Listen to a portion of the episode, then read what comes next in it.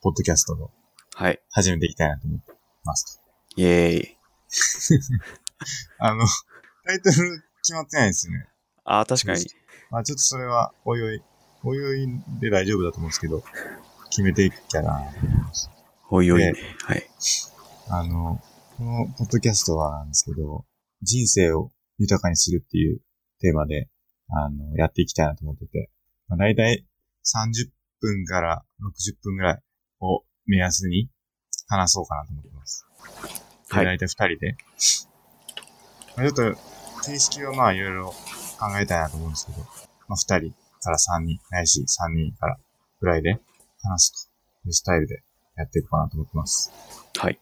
じゃあ、ちょっと、今回の、今回、ちょっと自己紹介しようかなと思います。まず僕から。はい。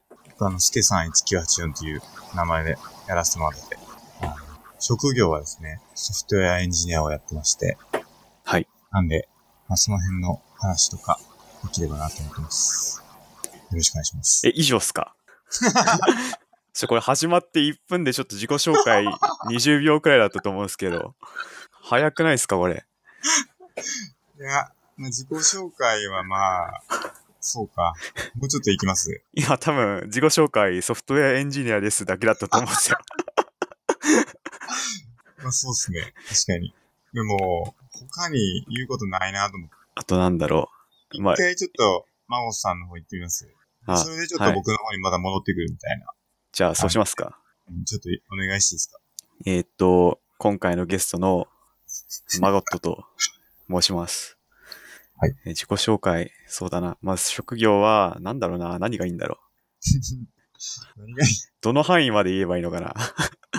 そこは。エンターテインメント系 IT 社員でございます。なるほど。はい。で、年齢は、えー20代後半でして、ああ、そういう情報ね。はい。趣味はですね、えー格闘技が好きで、なるほど。あと大学時代哲学やってまして、専攻も哲学でして、まあちなみに卒論のテーマは、プラトンとマーク・ロスコっていう芸術家の芸術に関する思想、哲学を比べるっていうのを書きまして、なるほど。まあ、これもね、いつかチャンスがあれば喋りたいですけど、あとは、大学受験にめちゃくちゃ詳しくてですね、ああ、自称、受験コンサルタントと名乗ってますんで、まだお仕事一件も来てないですけど。 ご相談があれば、誰よりもいいアドバイスをね、コンサルタントができると思うんで、ちょっと、ご依頼待っております。いいですね。はい。なるほど。という感じでいかがでしょうか結構、ちゃんと話しますね。あ、そうですか。よか こんな感じで大丈夫ですかいや、もう、完璧だと思うんですけあど、ありがとうございます。僕もちょっとじゃあ追加します。はい。まあいいかないい、いいい いんすかまあ一旦、一旦。まあ、おいおい多分出していければなと思いますけど、はい。おいおいね。おいおい行きましょう。もうこ必れ要はなも時うもして。はい。あの、行きましょう、もう。わかりました。じゃあ、大体こう、スタイルとしては、あのーゲストゲストなのかもう僕とマゴットさんでずっとやるのかはちょっとわかんないですけど、あのーゲストの人にちょっとテーマを持ってきてもらって、で、それについて話すっていうスタイルでいこうかなと思ってます。はい。なんですけど、今回は最初ってことで僕がテーマを持ってきました。はい。ので、それについてもちょっとまず話して、で、その後ちょっとまた時間あれば、また別のテーマを話そうかなと思います。はい。で、ちょっとそのテーマなんですけど、ちょっと最近、あの、テーマ、この、ポッドキャスト時代のテーマになってる、人生を豊かにするということで、人生の勝利点という言葉を最近聞いて、うんすごい、どうですかハッとしたというか、はい。そういう体験があったんで、ちょっとそれをテーマにしたいなと思ってます。なるほど。それな、何かっていうと、最近、アンダーテールっていうゲームやってたんですけど、はいアはンいダ。ーテールしてます知ってます。いや、やってないですよね。やってないですね。でも、身近にもすごいファンが多くて。はい。あの、あれですよね。一人用 RPG ですよね。そうです、そうです。海外の。なんか結構、なんていうの、マザーみたいな感じなんですかね。マザー2。僕はマザー2しかやってないですけど、はいはい。昔の古き良き RPG みたいな、スーファミ時代の RPG みたいなやつ。で、音楽すごい良くて、音楽も最近ずっと聴いてるんですけど、でそのアンダーテールをやってて、久しぶり、ゲーム結構久しぶりで、クリアまでやるのなかなかなかったんですけど、結構このゲームは楽しかって、プレイして最後までやったんですよ。はい。で、めっちゃ楽しかったんですけど、なんか、その、全然、昔に比べると、なんかちょっと、心の底から楽しめてないなって思って。ほう、そのアンダーテールがそうそうそう。楽しめいてやいない。昔やったら、なんて言うんですかね、あの、心の底から心の楽しん底でか、ら。はい。そう。いや、楽しかったなってなってたと思うんですけど、うんでなんか、最近結構、やっぱりこう、勉強とか、はい。そういうのが大事やなって思ってるから、まあ今働いてますもんね、しかも。そうなんですよ。なんか、心のどっかで無駄なんじゃないかなって思ってるみたいな。うん。もっと純粋に楽しまないとなって思うんですけど、なんか時間の無駄ちゃうかみたいな、はい。風なことを思ってですね、そういうツイートをしたんですね。はい。なんか無駄、無駄ちゃうかなって。あんま楽しめてないなって思って、ツイートしたら、あの、友人の、友人からですね、まあ、なんかそういう時間を、やっぱ大事にするっていうのが、あの、人生の勝利点を増やす方法やでって言われて。うん。それな、何か、何かなと思うんですけど、はい。なんていうかなまずこの勝利点ってあんま聞いたことないっていうか、あ言葉だと思うんですけど、ー、はいはい。そのどっから来た言葉なのか、どういう意味を持ってんのかあとかれで、す。ボードゲーム、僕結構好きで、フォードゲーボーム。ドゲームを、えっ、と、遊んでると出てくる言葉ですかね、し勝利点自体は。ほう。で、何かっていうと、あの、まあ、ボードゲームって大体、大体4人とか、複数人でやるんですけど、複数人でやった時に誰勝ったみたいなのを決めるためのもので、あの、ものですと、はい。勝利点自体は。はい。で、その、なんやろ、人生の勝利点っていうのは、その、ボードゲームで例えると、ボードゲームって大体、最初みんな平等にお金とか、で、スタート地点もみんな同じで、なんかお金5ポイントみたいなのもらって、そうですね。で、大体スタートするじゃないですか。はい。で、こう、そのお金を、なんかこう、村人買ったりとか、その家買ったりとか、で変換していって、その、まあ、より効率的にお金を生み出すみたいなことをまず最初にやって、その5点もらったお金が増えていって、どんどん増えていって、で、最終的にそのお金自体は、まあ、ポイントになることはあるんですけど、で、それを、なんか美術品とか、なんかあんま、別にゲームの進行自体には役に立たないんだけど、点数になるみたいなものに変換していくプロセスがあるんですよ。はい。それを、あの、最終的にいっぱい集めた人が勝ちっていうのが、まあ、ボードゲームだとよくあることで、要は、そのゲームの進行に役に立つ、お金を生み出すものとかにお金を変換した方が、そのプレイ中はすごい便利なんだけど、ポインあの、勝利点にはあまり寄与しないっていうのと、でもやっぱりお金を勝利点に紐づけないと勝てないっていうそのジレンマを、こううまく、なんていうんですかね、やりくりして、どうやったら勝てるかみたいなのをやるっていうのが、まあ、ボードゲームで、まあ、なんか、人生を結構圧縮して、なんていうんですかね、結構、圧縮してるような感じかなと思うんです。なるほど。うん。じゃあ実際で、はい。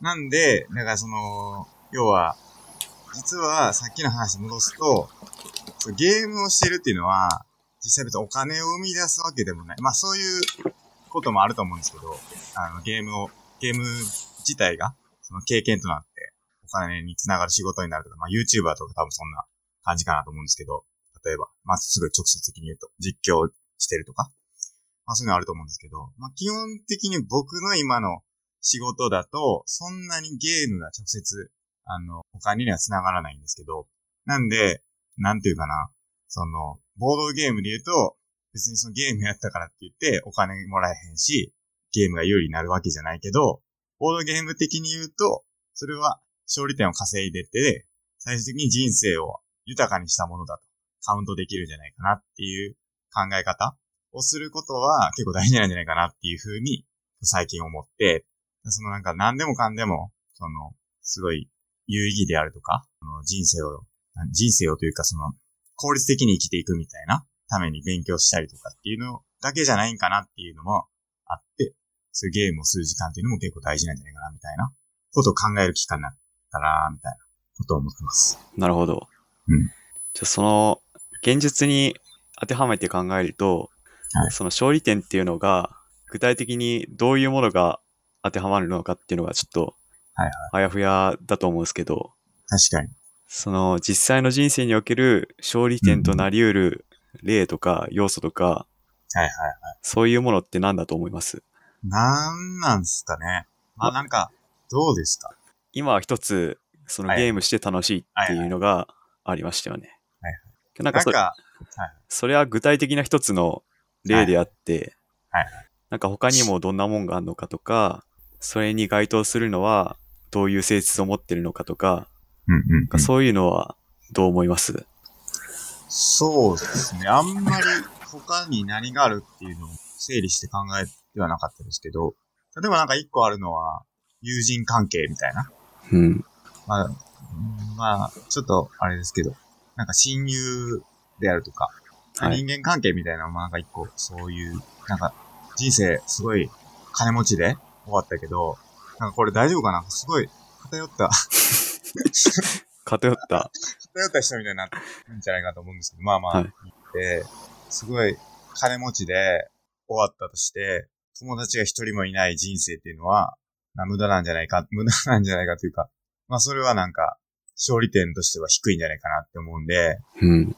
まあ友人関係がちゃんとあるみたいな、すごいどうでもいい人って言ったらあれですけど、どうでもいい人ともちゃんと付き合うっていうのは結構大事なんじゃないかなって。っていうのは一個そういうはい。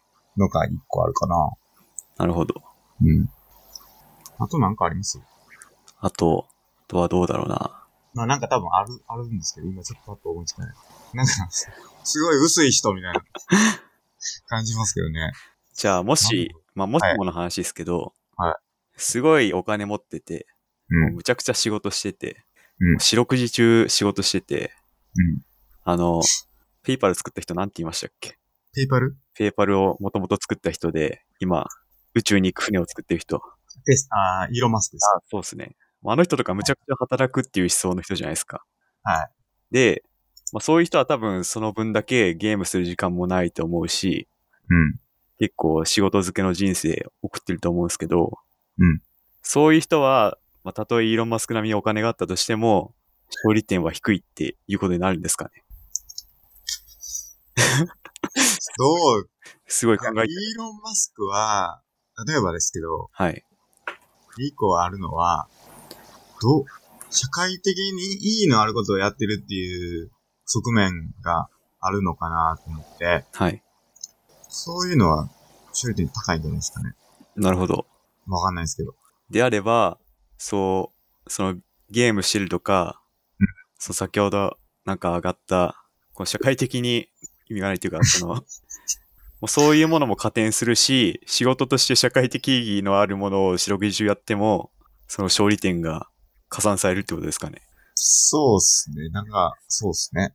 なんかそうなってくるとなんか勝利点ってなんだろうって思いますよね。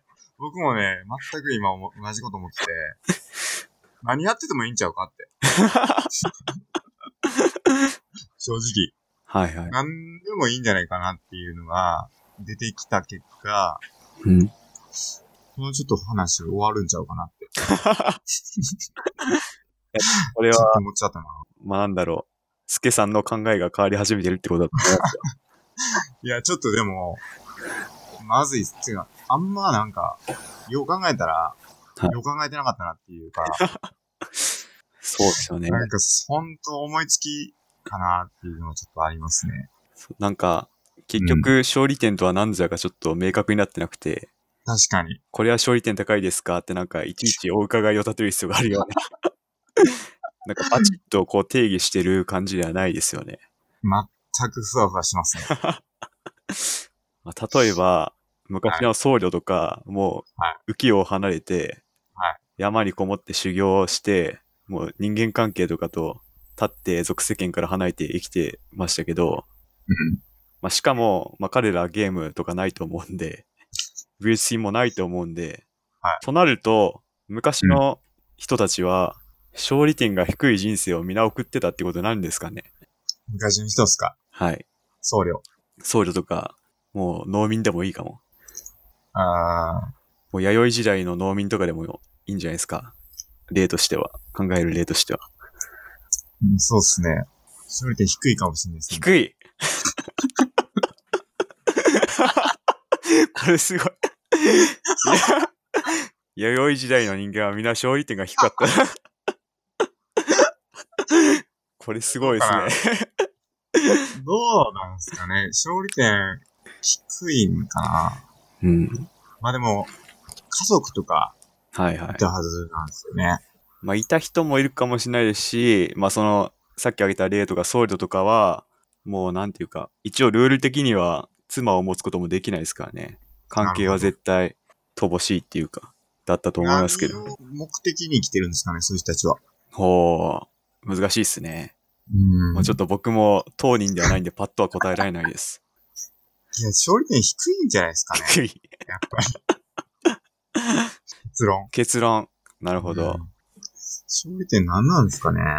まあ、ちょっと僕の考え言っていいですか。はまあ、元の、元のなんていうか議題としては、豊かな人生を送るためにはだったと思うんですよね。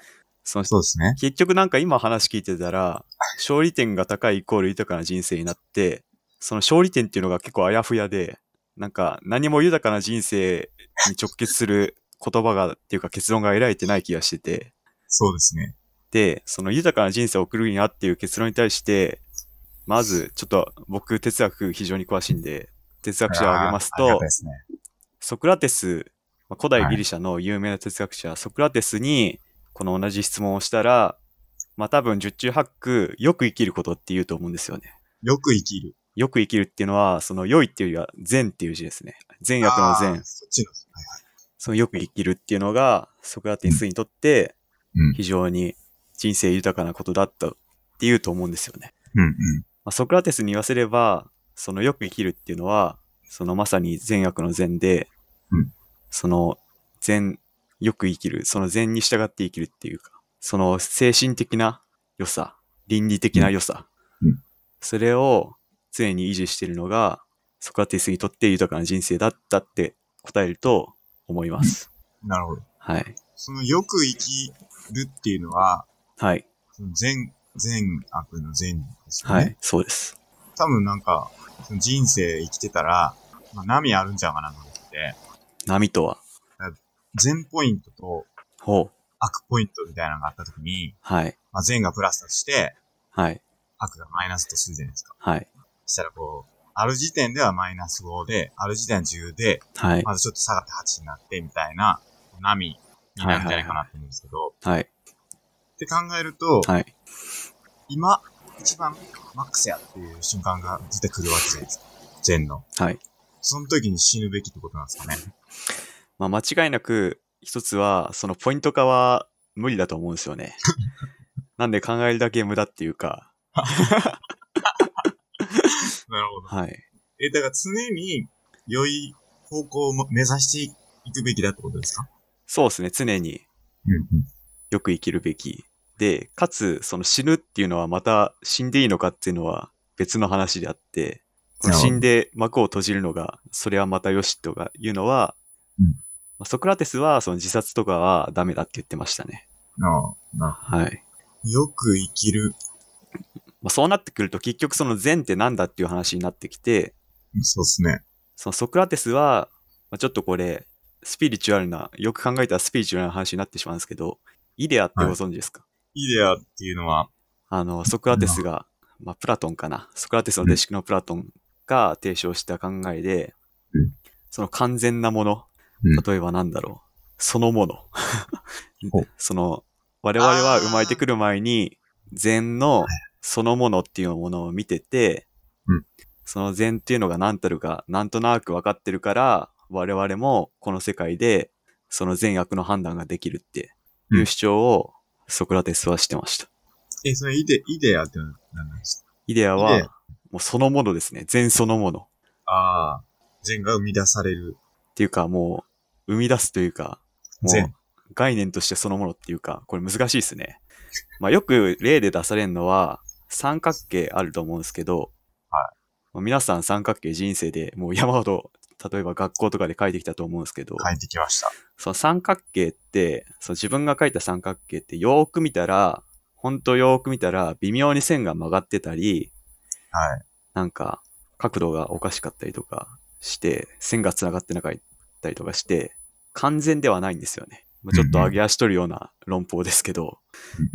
で、でもなぜ我々がそれ三角形だと認識できるかっていうと、我々が生まれてくる前に完全な三角形のイデアを見てきて、うんそれと比べて、あ、これなんとなく三角形のイデアと似てるから、これ三角形だって認識できるっていうことを、プラトン、ソクラテスは言ったんですよね。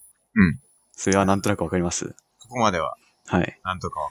そでも、生まれてくる前に三角形見たっていうのはちょっとほんまなんかなっていう。そうなんですよ。これがよく考えたらなんていうか、うさんくさい話というか、うん。まあ、ある意味、論理的には一貫して筋が通ってるかもしれないですけど、うんでもそれをほん、それが本当かって言われたら、だいぶ怪しいなっていうのは、間違いないです。うんで、まあ、その、それと三角形と同じように、我々も善のイデアを見てきたから、どれがいいのか、どれが悪いのか分かるっていうのが、うん。うん。ソクラテスの主張ですね。うん。まあ、でうもん。き、だから、はい。それに合う。お前ら知ってんねやから、その知ってるいい行動しろよと。そうです。そういうことですか。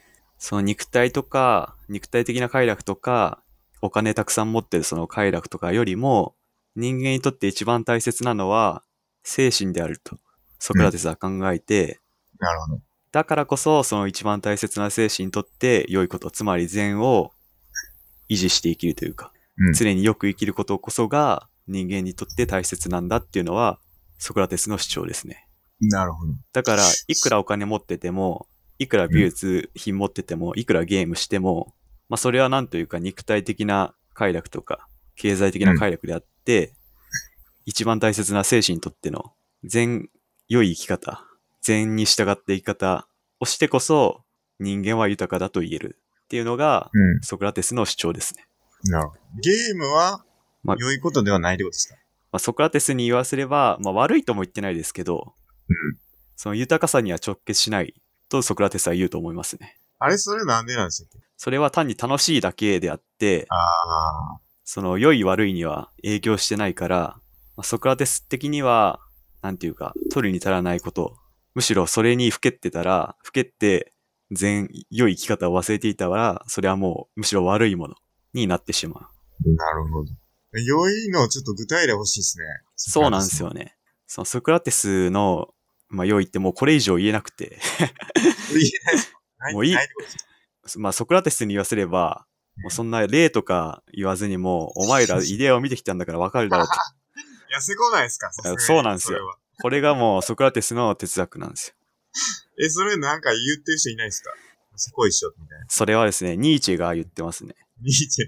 ニーチェ、皆さんご存知のニーチェ。確かニーチェがニ、はそう、あの、あるからあるとか、わかるからわかるって、これ何も言ってないよねっていうの を、ニーチェが言ってて、ニーチェってあれっすかあの、あの、神は死んだとか、あれ、あれ誰っけあの、ここアフロ田中か、なんかであーあ出てのき、たやつ。漫画化されたニーチェが転生してコンビニ店員になるとか、いつですかいや違います、違います。あれ違うかその、ここアフロ田中っていうアフロのはい。やつが出てくる漫画があって、はい。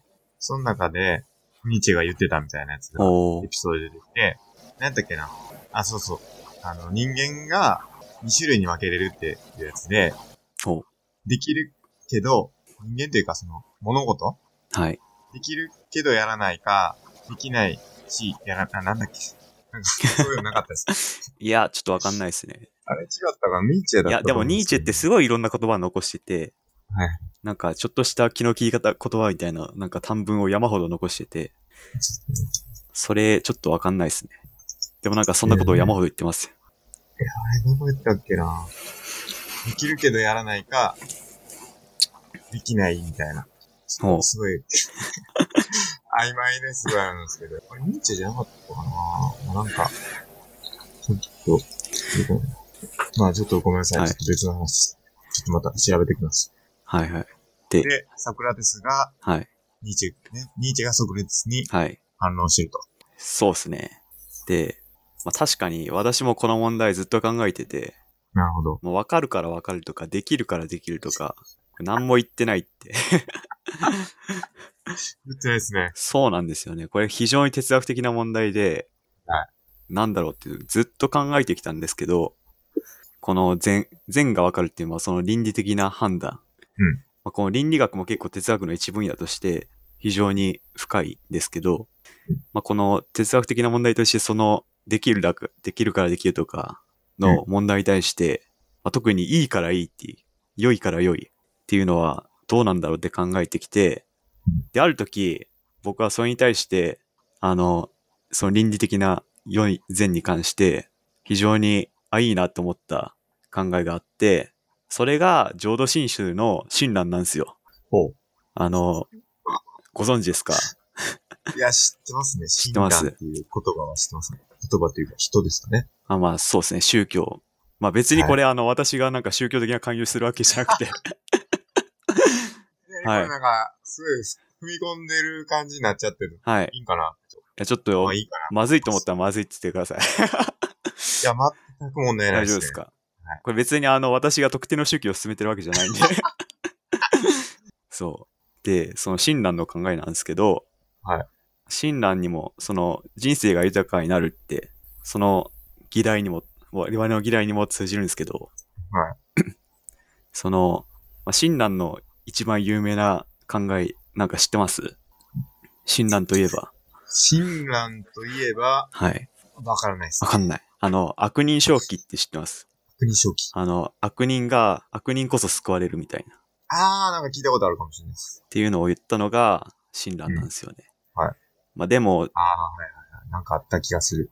で、まあちょっと誤解されるんですけど、うん。なんか、社会的に悪いことをしてるやつこそが、あの、救われるんだっていうことではなくて、うんうん親鸞曰く、あの、我々が考える善悪とかは、あの、阿弥陀仏っていう、まあ、し浄土真宗において一番の、なんていうか、神様っていうか、うんその阿弥陀仏に比べてば、もうほんとしょうもないもんなんだと。もう誰しも善悪とか考えてるけど、しょうもなくて、我々がなんかよく生きようとか、いいことしようとか思っても、まあ、それはなんていうか、我々の勝手な思い上がりであって、うんその、阿弥陀仏の本当の考えに比べれば、本当しょうもないというのが、親鸞の考えなんですね。うんうん。なんで、我々はそんな自分の力を過信せずに、その、ありのままの自分を受け入れて生きるべきだっていう。っていうのも、それははいその阿弥陀仏は非常にもうとてつもなく大きな心を持っていて、うん。もう誰でも救ってくれると。そうっすよね。はい。もうどんな悪人であっても、まあ、根が、根が悪い人であっても救ってくれるというのが、親鸞の考えなんですよね。うんうん。なんで自分一人で善悪の判断ができるとか、いいことしたらじょ浄土に生きるとか、そんな思い上がってるのは、ほん、ほんとしょうもないというのが、親鸞の考えなんですよね。つまり、はい。何でもいいってことですかそうなんです。 何でもいい。むしろ、あの、ぎ今を肯定して、はい。今に納得して生きることが大事なんだっていうことに気づくと僕は思ってますね。つまり、はい。ソクラテスは間違ってるってことですかねそれ。まあ、親鸞に言わせると、思い上がってるなって いう。ソクラテスは甘えなと。っ甘いってことですね。ていうことだと思います。あれ、あ雲、雲の糸とかあるじゃないああ、はいはい。ですか。あれで、あれあもれ、は何なんですかあれも近いかもしれないですね。でもあれ最後、はい。ミスって救われなかったじゃないですか。あれ、確か。確か最初出てくるのは阿弥陀仏じゃなくて釈迦なんですけど、まあほぼ同じなんですけど、はいで、雲の糸が切れた瞬間は、あの、うん他の奴らにお前ら来んなって言ったから、うん糸が切れたっていうそうっすよね。ことだ、なんで、その、自分だけす救われようとか、そういう思い上がりを見せてしまったから、ダメだったっていう、それは浄土真宗的な考えだと思いますね。でもさっきの親鸞から言わせると、はい。それすらも思い上がりやということではないんですかえ、どういうことですかいや、その、善悪の、はい。要は、お前ら来んなっていうのが、はい。悪ってはい考えることすらも、はい。その、お釈迦様はい。お釈迦様阿弥陀仏はい。の考え、広いとこから見たら、そのすごいちっちゃいことあでー、みたいに捉えることもできるんじゃそうないですかなね。それはできると思います。なんってで、考えると、はいもうな、 何してもいいやんっていう。もうそうなん です。もう我々はすでに救われてて、まあちょっとこれ宗教的な言い方ですけど、はい救われてるとい うか、まあさらにちょっと人生は豊か、人生の豊かさについてっていう我々の議題に戻ると、はいもう我々はすでみんすでにみん な豊かなんだと。 そのことに気づくか気づかないかっていうことに至ると思うんですよね。なるほど。感ってことですかね。そ うです。で、さらに、さっき話した弥生時代の人はどうなのとか、はい。もう彼らは彼なりにもう豊かだったんだと。ああ、そういうことですね。なんで我々と比べて、その時代がどうとか、技術的にどうとか、いう比べる必要はなかったんじゃないかなと。だから気づくかどうかってことですか。そうなんです。この気、づいたらもう終わりってことですかね。逆に言うと。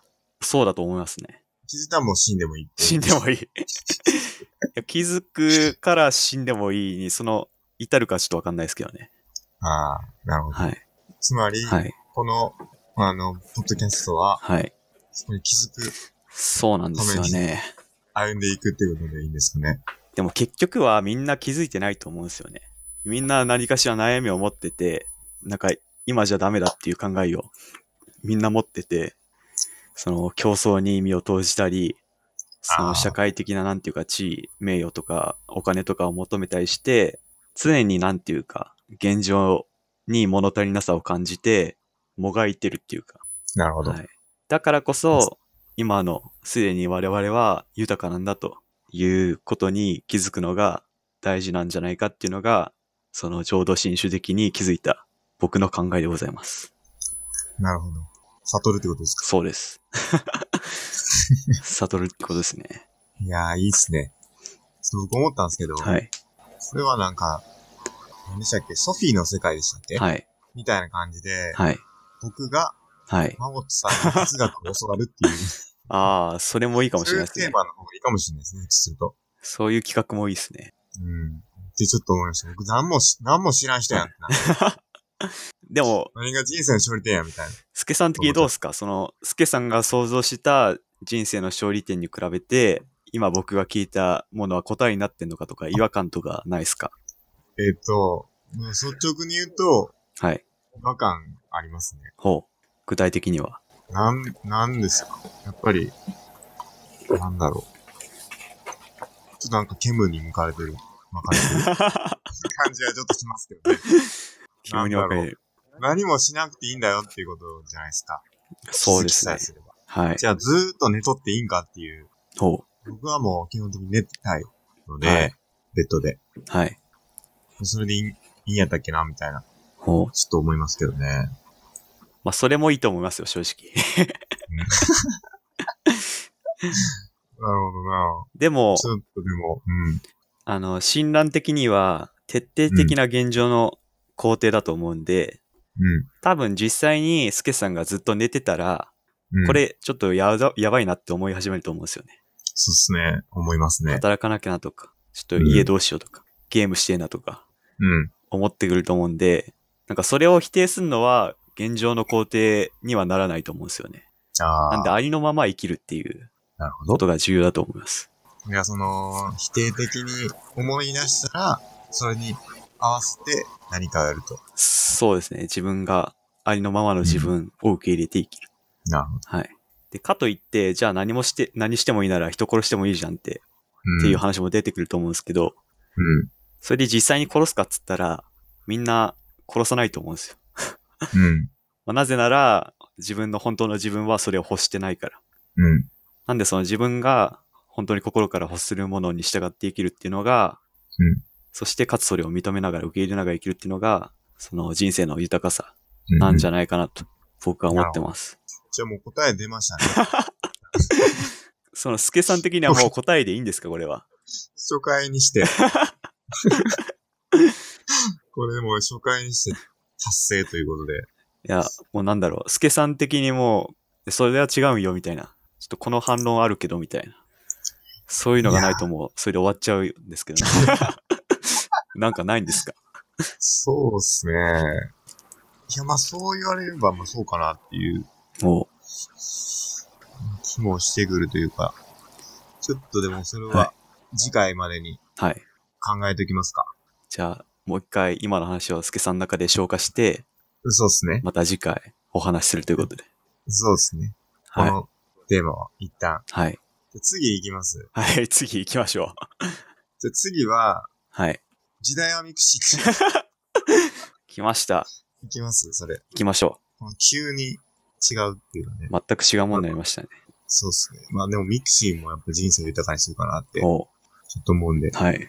その話題ちょっとしたいなと思いますけど。はいどうですかいいと思います。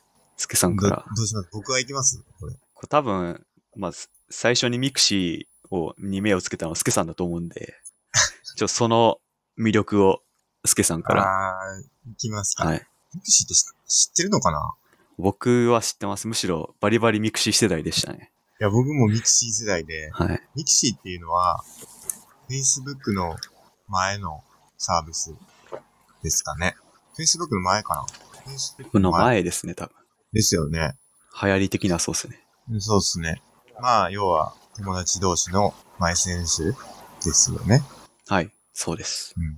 でもミクシーは、モンストとかで、はいはい。あの、復活するまではもう本当に危ないんじゃないかっていうぐらい、落ち込んでましたけど、そうですね。よかったですね。はい。あれがあったおかげで、今またミクシーに、ミクシーのミクシーっていうサービスに脚光が当たってるっていうのは、すごいことだなと。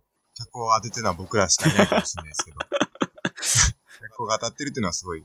はい。なんで脚光を当てたかっていうと、僕がちょっと思ったのは、Facebook も結構もうなんか気づいたら何人ぐらいですかね ?500 人ぐらい うん。つながりができてて。でも多分ほとんど、8割ぐらいは多分知らない人だと知らない人って言ったらあれですけど、なんか、言ってみれば知らない人。ほとんど多分飲みに、飲みにっていうか、まあ一回だけ顔合わせたとか、はいはいはい。まあなんかちょっと知ってるぐらいの人が多分ほとんどだと思ってて、で、なんかやっぱり、ちょっとした投稿とかやっぱできない、まあやってる人いると思うんですけど、僕はもうなんか、定期的に、あのイベントがあった時に、ちょっと投稿するぐらい。まあ年に2、3回とかしか投稿しなくて、で、大体みんなもそんな感じかなと思ってはい。でもなんか、もっとなんか、知りたいじゃないですか。うん。その残りの2割はいはいの。人の、人は、その、友達とか、昔の親友とか、はいはい。まあそれこそ、今の職場の同僚とかの動きとかもわかるんで、別に、その会社行けば、別にどうでもいいんですけど、なんか昔の同僚とか、ちょっと離れたけど仲良かった人の動向ってやっぱり知りたいなと思ってて。で、もうね、やっぱちょっと Facebook はあんまりな、あの、投稿されないんで、それはなんでかなと思って、やっぱりその、結構その8割のどうでもいい、どうでもいいったらちょっとあれですけど、知らないあまり知らない人たちが結構いっぱいいるから、みんなちょっと気使って投稿してないかなと思うんですけど。で、ミクシーは、割とその、ちょっとまあこれも人によるんかもしれないですけど、僕の場合は結構、あの、知ってる人というか、そのよく友達やった人が友達で残ってて、残ってて、残って、うーん、そうね。社会人になるまで使ってただけかもしれないですけど、単に。単にそこをずっと使ってないから、そういう昔の友達だけで構成されてるっていうことなんかもしれないですけど、まあ、とにかくまあ、む昔はよく書いたんですよ。ミクシー。はいはい。そうですね。めっちゃ書いてて、久しぶりに、めっちゃ、なんだ、12年ぐらい前の日記読んだら、すごいテンション高 くて。びっくりしたんですよ、マジで。僕が、はい自分に。こんな面白いこと、面白いことというか、そのすごい勢いだけで乗り切ろうとしてるというか、その、な、ななんも書くことないわー、みたいな、から書き始めてるのに、なんかすんげえ書いてて、2センチぐらい。 2000そん字な。ことあるやん、みたいなはい。ぐらい書いてたりとか、そうなんか、めっちゃ書いてて、すごいいいなと思って、あのー昔のことを振り返れますし、やっぱこの、人生を豊かにするに無理やりつなげると、人生ってやっぱり過去って大事な構成要素だと思ってて、その過去がないと、今しかないじゃないですか。ほで今ってすごい一瞬で消えていく。う。うん。それに過去がないと、ほんと薄っぺらいことになると思うんですけど、うん。過去をそういう、まあ大体人って忘れていくから、何、何らかのものに記入したと思うんですよ。はいはい。さっきの弥生時代の人 日記とかに書いてたはずなんですよね。壁画とかね。そう。だからそういう、なんていうんですかね、昔の日も、昔の人も頑張ったように、ちゃんと過去を残していかないといけない。これはもう人生の大事なことだと思はい。う。だからこそ、そういう、なんでもないけど、書くっていうのがすごい大事で、でも、誰か見てないと、書きしないじゃないですか。はいはい。あのフィードバックが来るから、やっぱり書けるというかね。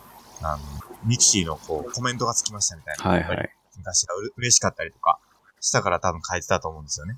ほだから、そういうコミュニティって、すごい大事なんじゃないかなと思って、う。うん。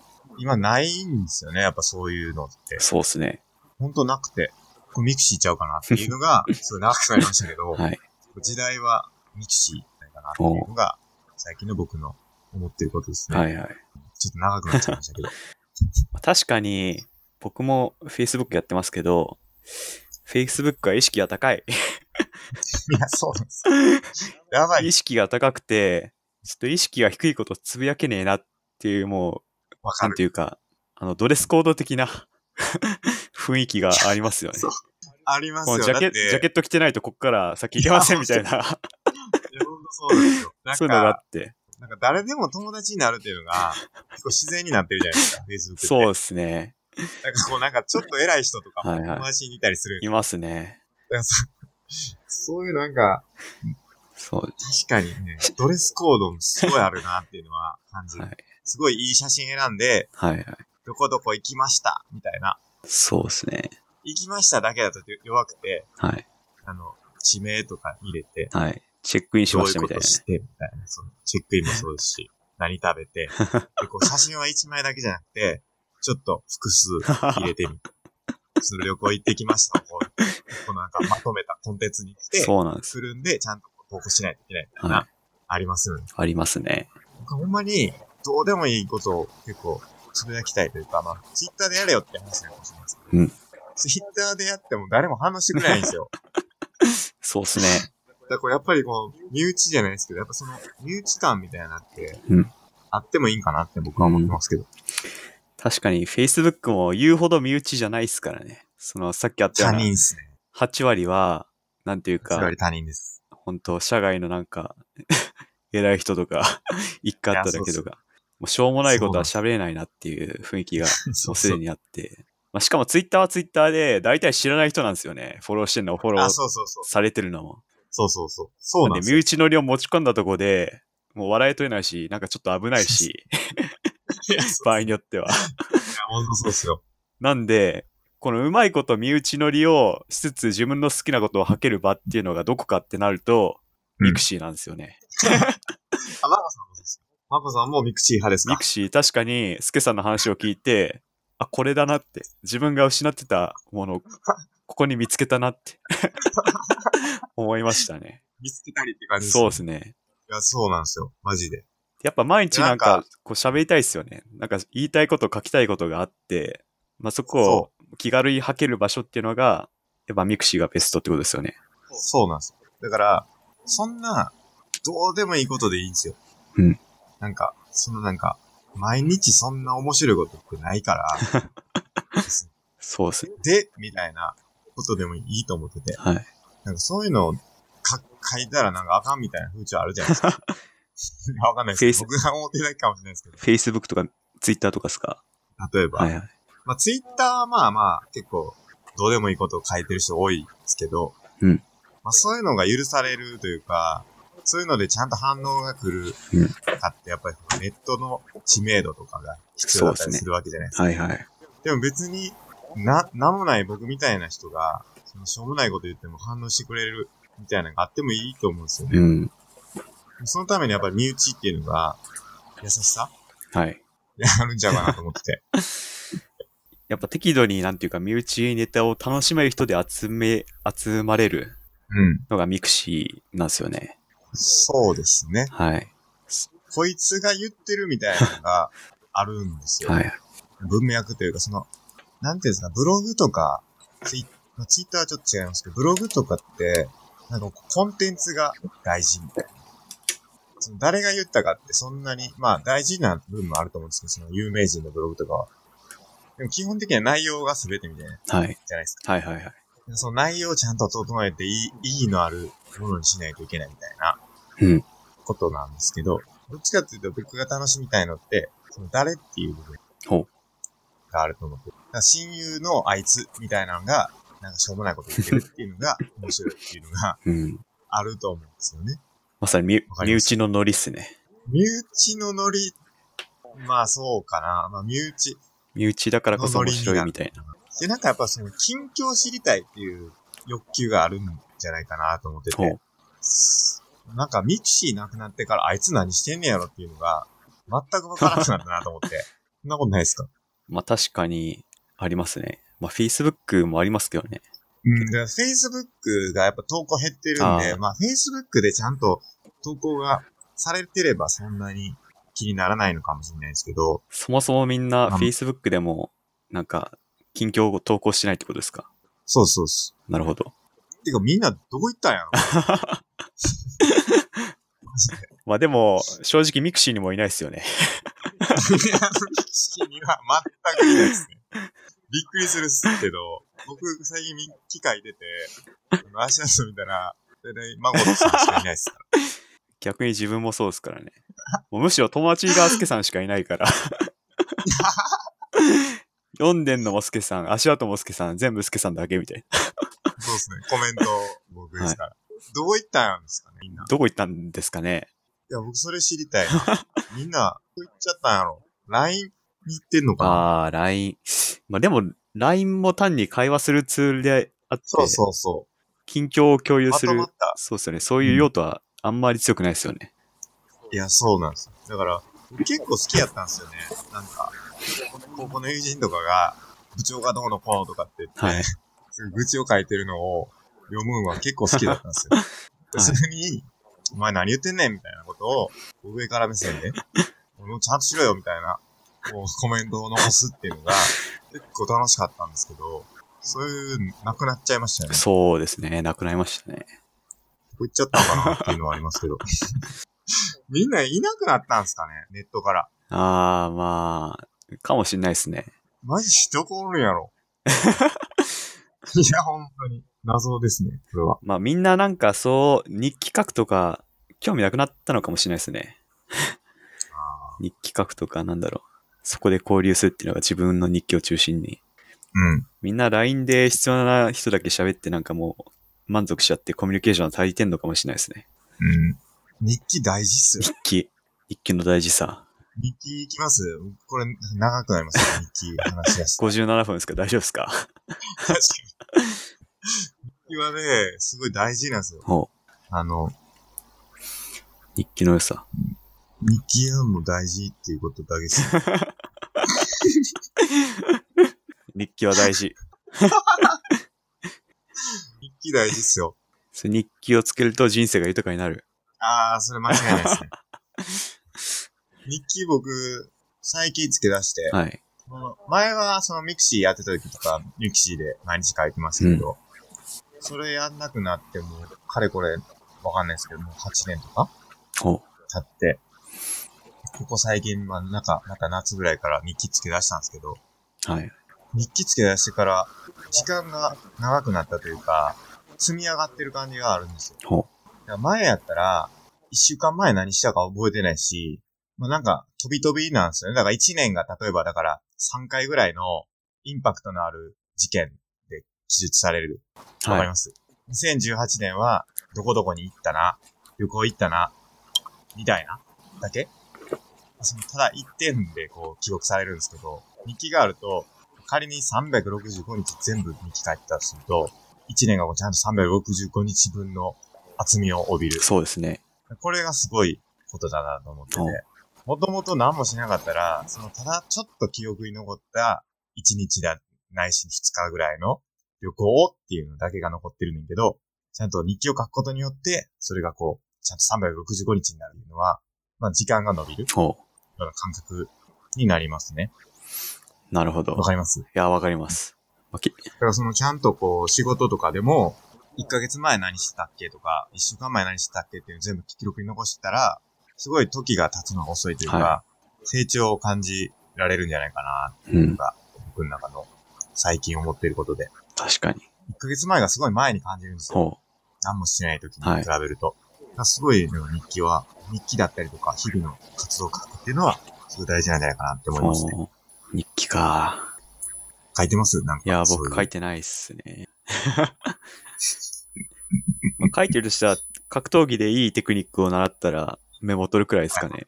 まあでも最近まさにミクシー再開したんで、ミクシーで日々考えたことをいや、そうかっんすね。書いてますけどね。向き合うっていうのが大事なんです よ。ミキ書こうってなってるんで、ミキシー見てそうですね。あれがやっぱこう、な、あれないと考えないですから。なるほど。漫然と過ごすというか、あー疲れたっつって今日寝ようってなったんです けど、今日一日振り返るぞと、なんか書くぞっていう、この、ミキと向き合うんう瞬間っていうのが、日々の生活を豊かに して、あの、やっぱ人生の勝利点をなるほど。稼いでる。はい。日記の数がやっぱ勝利点なんだな ということですかね。やっぱこのまとめとしては、今日の。まあすまあでもこの日記についてはちょっともうちょっと語りたい。そうですね。またちょっと時間作って。またミクシーと絡めて。そうですねまあ我々もまた使い始めてまだ数日だと思うん で、そうっす。まあ、次やる頃にはもうやめてる可能性ありますから ね。やっぱ、ああー、来たって。いや、全然あります。人来ないとやっぱり反応ないですからね。しかも誘、どうやって誘ったところで誰も来ないですからね。 誘ってみましたい。や、特に、まあ、誘ってないですね。僕も誘ってないんですけど、始めたでってことをちょっと周りに言ってるぐらいですまあ、ね。一人共通の、あの、お父ちゃんと言われる人に誘いましたけど、ああ、そうですね。し、あの人は全くちょっと動かない人なんで、不動の男でしたね。やらない、やらない人なんで、なるちょほっどと。拒否られちゃいましたけど、確かに。まあそんな感じですかね。まあなんか、ちょっと人生の方がだいぶ重かったというか、まあ、人生を豊かにするっていうのが僕らのこのポッドキャストのテーマですけど、はい。それはもう結論が出たということ で。まあ、でも来週ね、スケさんからとてつもない反論が来るかもしれないんで、ああ、確かに。何でしたっけ僕は、えっ、と、反論す反る。論する。 そうです。あるいはちょっと噛み締めるというか、ソクラテスそうですね。的反論なん。まあ、僕はソクラテスになればいいですよね。まあ、ある意味そうですね。そうですよね。じゃあ僕のソクラテスの弁 明を、あの、一回楽しみにしてもらえばなとはい。思いつつ。まあ、このテーマは結構いろいろあって、あの、進学コンサルタントであるところの、まごちさいんや、の。これがね、話したい、本当 に。で、全受験生にも聞いてほしい。私ね受験生に そう向受けたこの、験そうで生、すね、人生の。あと受験生の受験っていうのは結構家族にも聞いてほしい。っていうテーマがある一個あるのと、あとはもう寝技業 界。まごちさんがやっぱりそう寝な技んのですよス。ペシャリストってことがあるので、寝技業界のそ発展というか、今後どうしていくかっていうことがやっぱり人生の楽しみじゃないかなっていう、あると思うんで。う。はい。そういうのもテーマにしつつ、まあだから要は、基本的には何でも OK っなんで OK。ていう結論がさっきも出たんで、そうですね診断、はい。診断商は人い。が言ってますし、うん僕らのポッドキャストも何やってもいいよとそうでいうこすと。が、お墨付きが出 たということでですね。はいい。ろいろテーマを広げながらやっていければなと思っています。まあ、たまになんか違うゲストが来たりして、っていうこともあり得るんですよね。あり得るかどうかはちょっとまわあ、かんそないでのすけ人ど。が面白いテーマを持ってきてくれる可能性もあります、あるということで。そうですね。そこはちょっと見ながら。まあこれも 1回目で終わるっていう感じではありますけども、まあ2回目もやりたいなと思ってるんで、はい。楽しみにしてます。はい。テスト的だったんでちょっとグダグダになって僕の部分がちょっと至らなかったですけど、まあ、我々も聞き直して、反省しそうでて、ちょっと話して次回につなげていければなとそう思いでますね。次回も聞いてもらえれば嬉しいなと思います。はいありがとありがとうごうござざいいま。ますした。